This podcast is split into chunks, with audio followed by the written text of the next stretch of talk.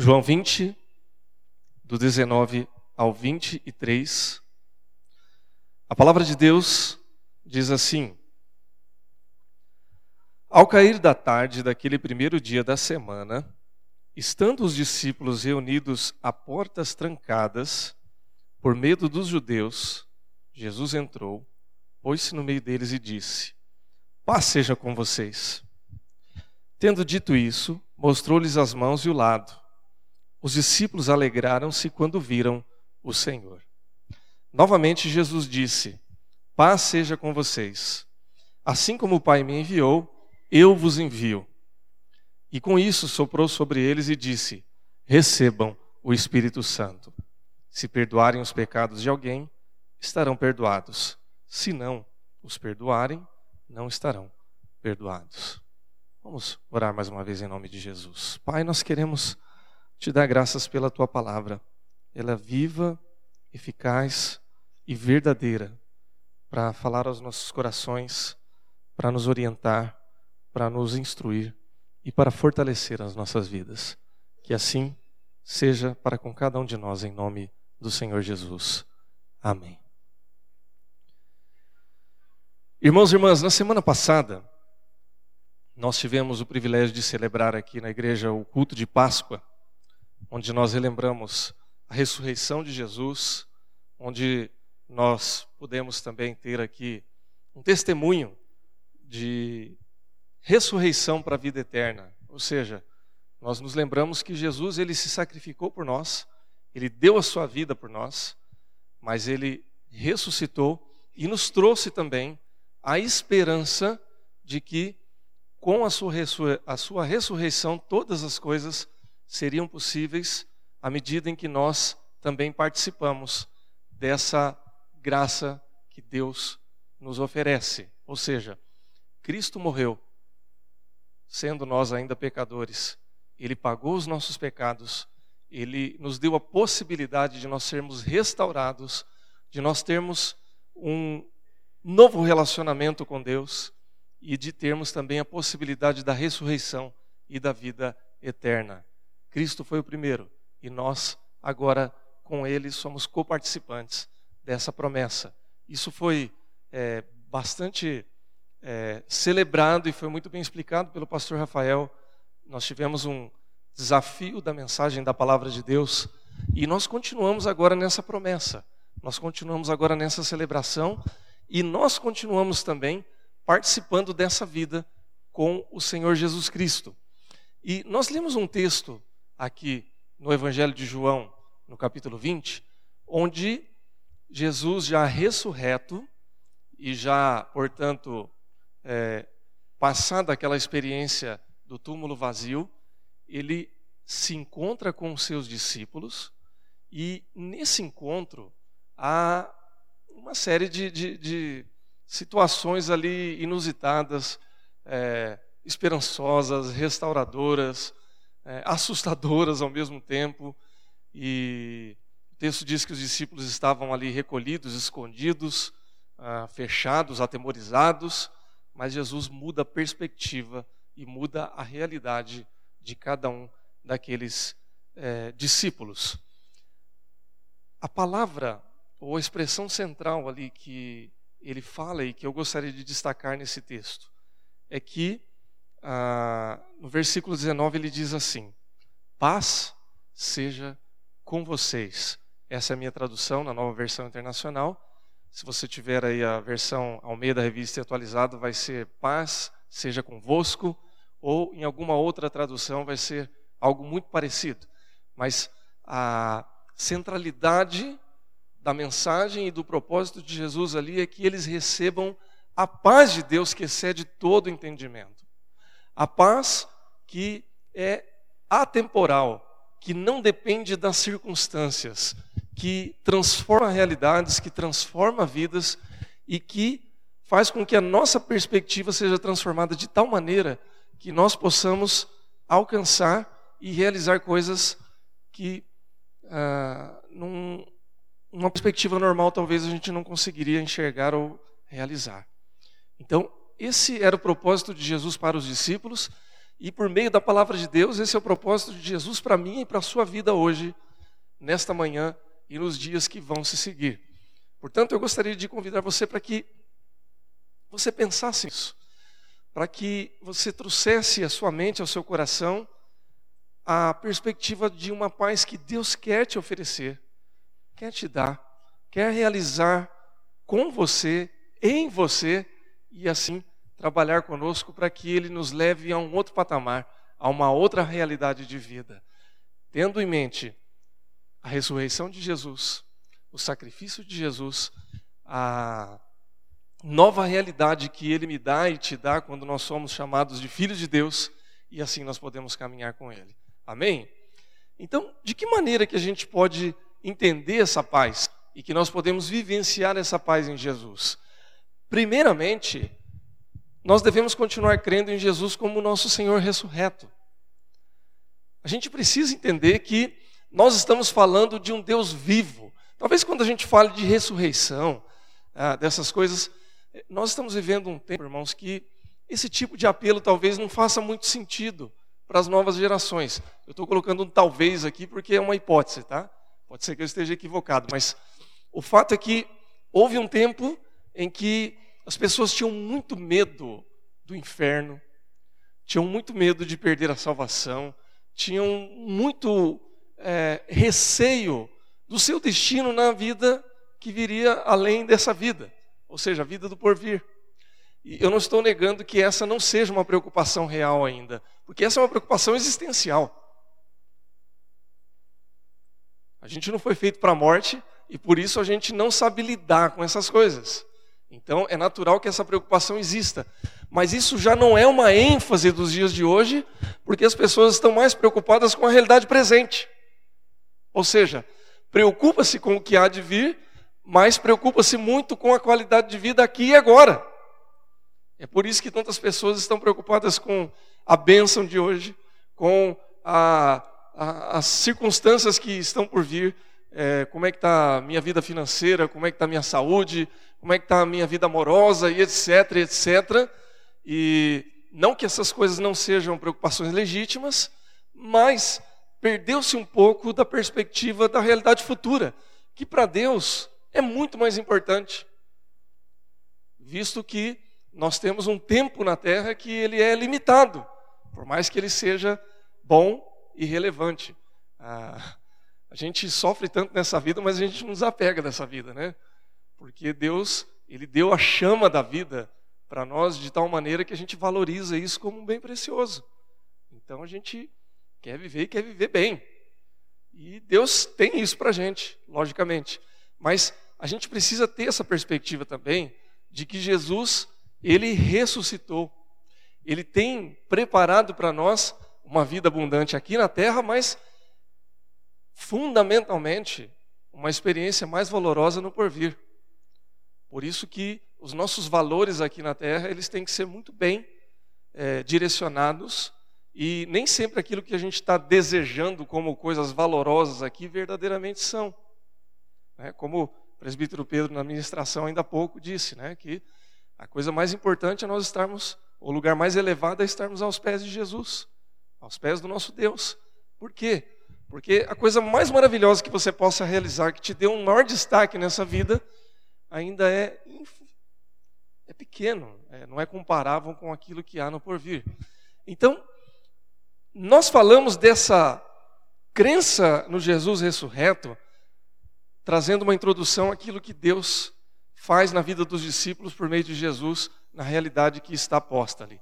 Voltando ao texto, né, ou continuando o texto, o que é está acontecendo aqui e que traz essa perspectiva para a nossa realidade?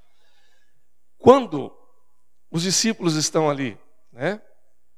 No primeiro dia da semana, ao cair da tarde, estando os discípulos reunidos a portas trancadas, veja, nós estamos falando do primeiro dia da semana, do domingo. Jesus ele ressuscita de manhã, né? Bem cedo, e à tarde, eu digo cedo porque as mulheres que vão ali no túmulo de Jesus, elas vão muito cedo, né? Em outros textos a gente vê isso, e bem cedinho, ah, ele já está ali, né, ah, Um, um, dos sinóticos vai dizer que ele já saiu e tem um anjo, o outro vai aparecer o próprio Jesus, mas enfim, é, é muito cedo. E à tarde os discípulos estão ali trancados, com medo, é o que diz o texto, atemorizados por medo dos judeus. E então Jesus aparece no meio deles. Ah, essa ênfase que o texto dá é importante da gente entender, porque é, com relação ao horário, com relação ao contexto, ao local, porque a memória da morte de Jesus estava muito viva ainda. Estava muito presente. O trauma era muito recente.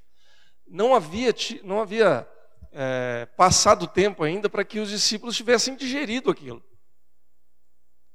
Que é que tinha acontecido há três dias atrás? Jesus, o grande mestre, o é, Salvador escolhido, aquele que eles imaginavam que viria para é, reorganizar toda a ordem das coisas ali no reino de Israel, que eles achavam que possivelmente fosse um rei terreno, ou mesmo que algum deles compreendesse que as coisas de Jesus estavam além das questões terrenas, mas que era uma realidade espiritual, e não passava pela cabeça deles que aquela tragédia pudesse acontecer. Lembremos-nos que uma semana antes, Jesus entra em Jerusalém, coberto de celebrações, e ah, as pessoas colocando ramos eh, de, de, de, de, oliveira e, e outras coisas ali, celebrando a ele e ele entra num burrinho todo, é, uma festa, né?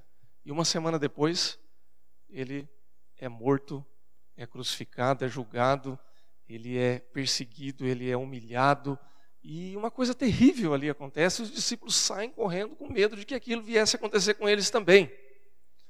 Então, o trauma era muito grande e se alguém chegasse ali, naquele local, uh, com más intenções, eles estavam perdidos.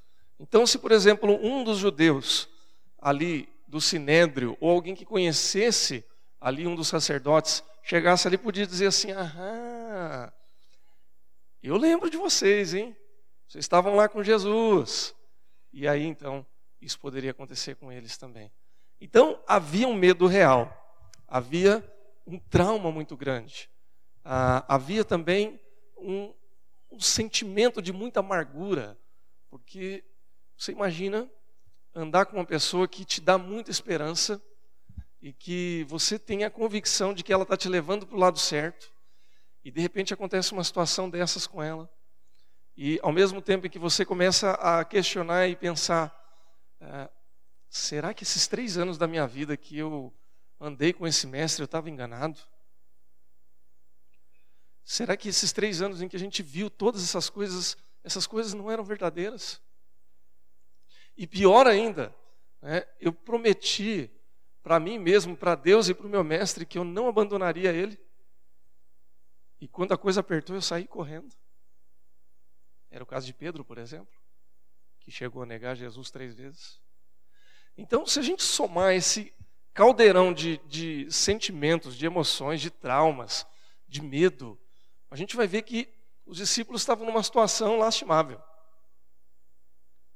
em que paz era a última palavra que eles poderiam pensar naquele momento.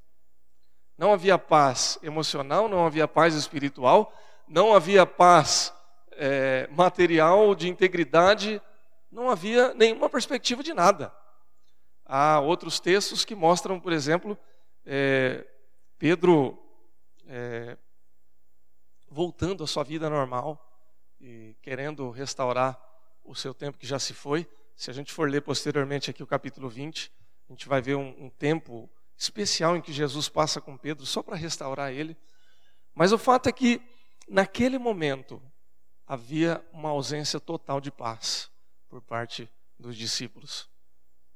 E aí, irmãos, eu queria trazer um pouco dessa reflexão para a nossa realidade e pensar um pouco no nosso contexto, no nosso dia a dia, nas coisas que mexem conosco, nas coisas que nos desestabilizam, que nos atemorizam e tentar trazer um pouco para a nossa realidade o fato de que Jesus não nos abandonou e que ele não mudou.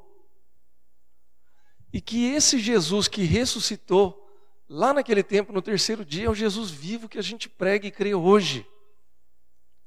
e que a gente está celebrando hoje, que nós estamos levantando as nossas mãos e cantando e declarando a nossa alegria hoje.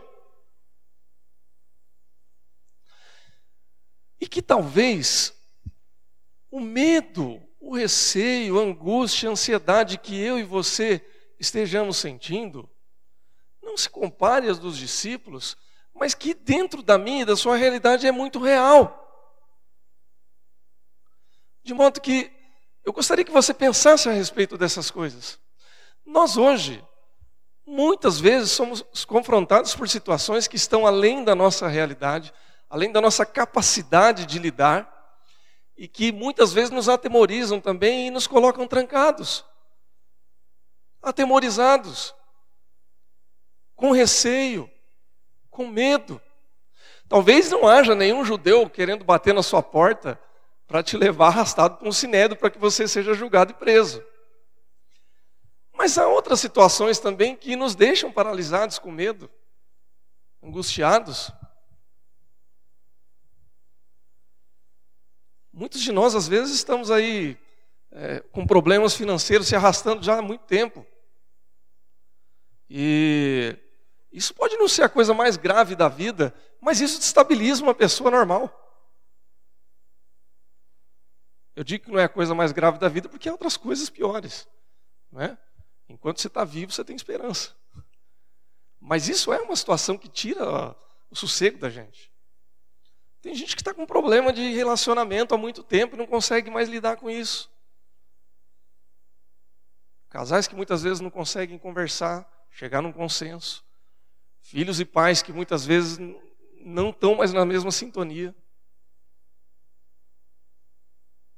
Há pessoas que, é, às vezes, até não tem nenhuma situação circunstancial para desestabilizar, mas que, por outras razões emocionais, é, fisiológicas, às vezes estão em depressão. Isso é uma coisa que pode acontecer com qualquer pessoa. E aí, às vezes, chega alguém até querendo ajudar e fala assim: ah, não, mas vamos pensar positivo, a hora que passa, é, é, sai desse quarto aí que você vai melhorar. É, é fácil falar quando a gente está bem, né? Mas para a pessoa que está vivendo isso, às vezes, ela não encontra saída. Então são medos reais, são situações reais.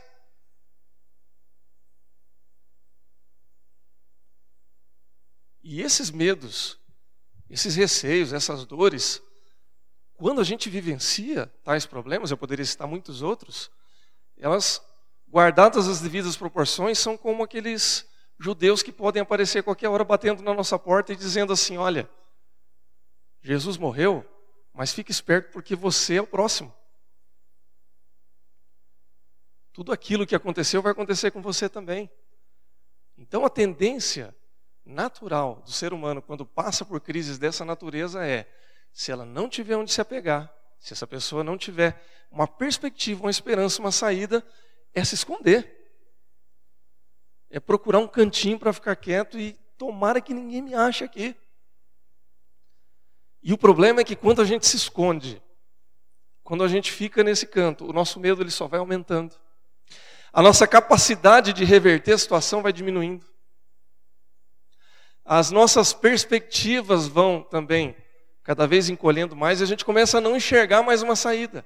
Às vezes a saída está perto, é só aquela porta que você abre e sai. Mas para chegar até aquela porta, precisa de um esforço muito grande. E aí nós vemos então a ação de Jesus, onde ele não espera os discípulos abrirem a porta. Aliás, o texto nem explica como é que Jesus entra dentro da casa. Né? Não aparece ele batendo na porta, não aparece ele é, arrombando porta. O texto diz assim que eles estavam de portas trancadas, é o que diz o versículo 19. E aí então em seguida diz: Jesus entrou, pôs-se no meio deles e disse: Paz seja com vocês. Irmãos, quando a gente crê no Jesus ressurreto, a gente recebe uma paz que excede o entendimento das coisas. E mesmo que o nosso coração ele esteja como essa casa trancado, Jesus ele vai se fazer presente. ele não vai forçar a nossa vontade. Ele não vai violentar o nosso entendimento das coisas, mas ele vai se apresentar. O texto diz que os discípulos, eles veem a presença ali de Jesus, Jesus se assenta no meio deles, e aí eles começam a ter algumas provas, porque ele mostra as suas mãos e mostra o seu lado, onde foi ali perfurado, né, uh, para que se comprovasse a morte dele. Diz ali que desce água e sangue, né? E então os discípulos veem que é o próprio Jesus, que não é outra pessoa, que não é um fantasma, que não é uma visão, é o próprio Jesus encarnado. E aí o texto diz que eles se alegram, porque eles reconhecem a presença do seu Senhor. Irmãos, quando Deus ele entra na nossa vida e quando a gente reconhece a presença de Deus, a nossa vida é transformada. Entenda isso. Isso não significa que numa situação de adversidade as coisas vão se resolver da noite para o dia.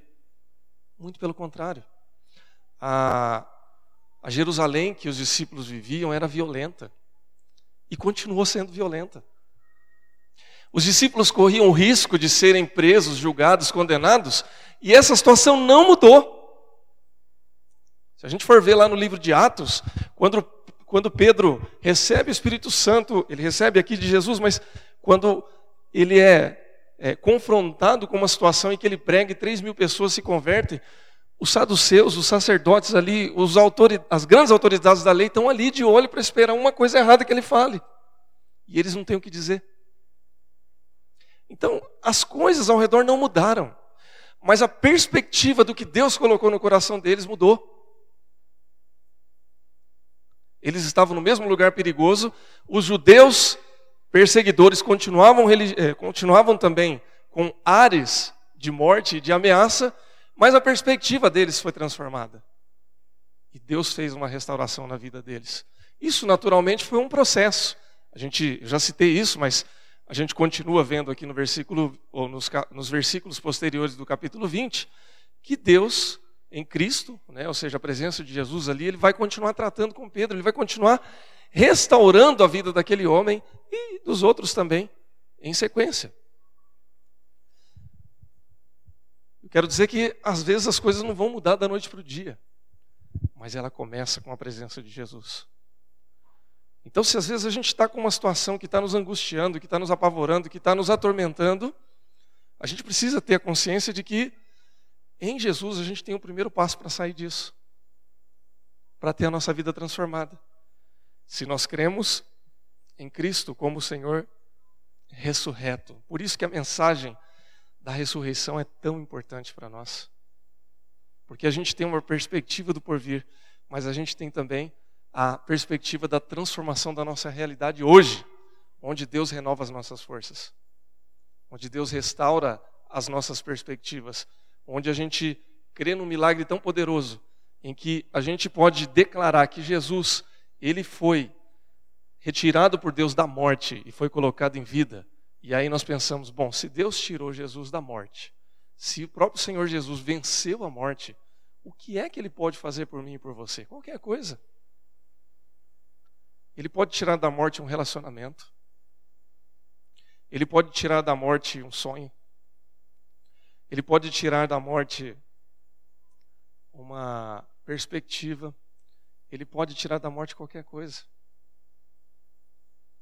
Se nós cremos num Senhor ressurreto, então a gente tem que crer também que aquilo que Deus colocou no nosso coração, aquilo que Ele deu para nós como um presente, Ele pode ser restaurado e pode ser ressuscitado. Amém, irmãos? Que isso seja uma palavra de ânimo, de restauração, de bênção para a minha vida e para a sua, em nome de Jesus. Agora, essa restauração que Deus nos dá, ela tem um propósito também. O texto ele continua quando Jesus diz assim para eles, ainda no versículo 19: Paz seja com vocês, continua dizendo: Tendo dito isto, o texto, né? Mostrou-lhe as mãos e o lado, os discípulos se alegraram. E no 21, novamente Jesus diz: Paz seja com vocês, assim como o Pai me enviou, eu envio vocês. E com isso soprou eles o Espírito, ou melhor, soprou sobre eles e disse: recebam o Espírito Santo. Irmãos, Deus, Ele restaura a nossa vida, restaura a nossa perspectiva e restaura a nossa realidade com um propósito específico. Ou seja, Ele quer nos levantar para que a gente siga em frente e a gente possa realizar as coisas que Deus tem para mim e para a sua vida. Quando Jesus se apresenta aos discípulos, restaura a paz de cada um deles. E novamente ele afirma: paz seja com vocês. Ele não apenas restaura a dignidade e a coragem daqueles homens, ele também traz um desafio, ele traz uma ordem, ele traz uma direção para aqueles homens. Ele diz assim: assim como o Pai me enviou, eu estou enviando vocês agora. E eu vou dar agora para vocês o poder para isso. E dá para eles o Espírito Santo, ou seja, o poder e a presença de Deus, para que eles possam ser a autoridade, para que eles possam ser ah, capacitados, para que eles possam ser direcionados por Deus com coragem, com ousadia, com poder e capacidade de Deus para anunciar a salvação que há em Cristo. De tal maneira, irmãos, que essa paz que Deus nos dá, essa paz que excede todo entendimento, essa paz que a gente não consegue explicar, que está além das circunstâncias, que é atemporal, ela é dada por Deus para nós, ela fortalece as nossas vidas, ela nos capacita para que a gente siga adiante. Para que essa paz seja anunciada a outras pessoas. Para que essa paz possa transformar outras pessoas também. Irmãos, Deus nos quer em pé. Deus te levanta hoje em nome de Jesus, para que você siga em frente, para que você não esmoreça, para que nós não deixemos que as circunstâncias da vida nos coloquem cabisbaixos, prostrados.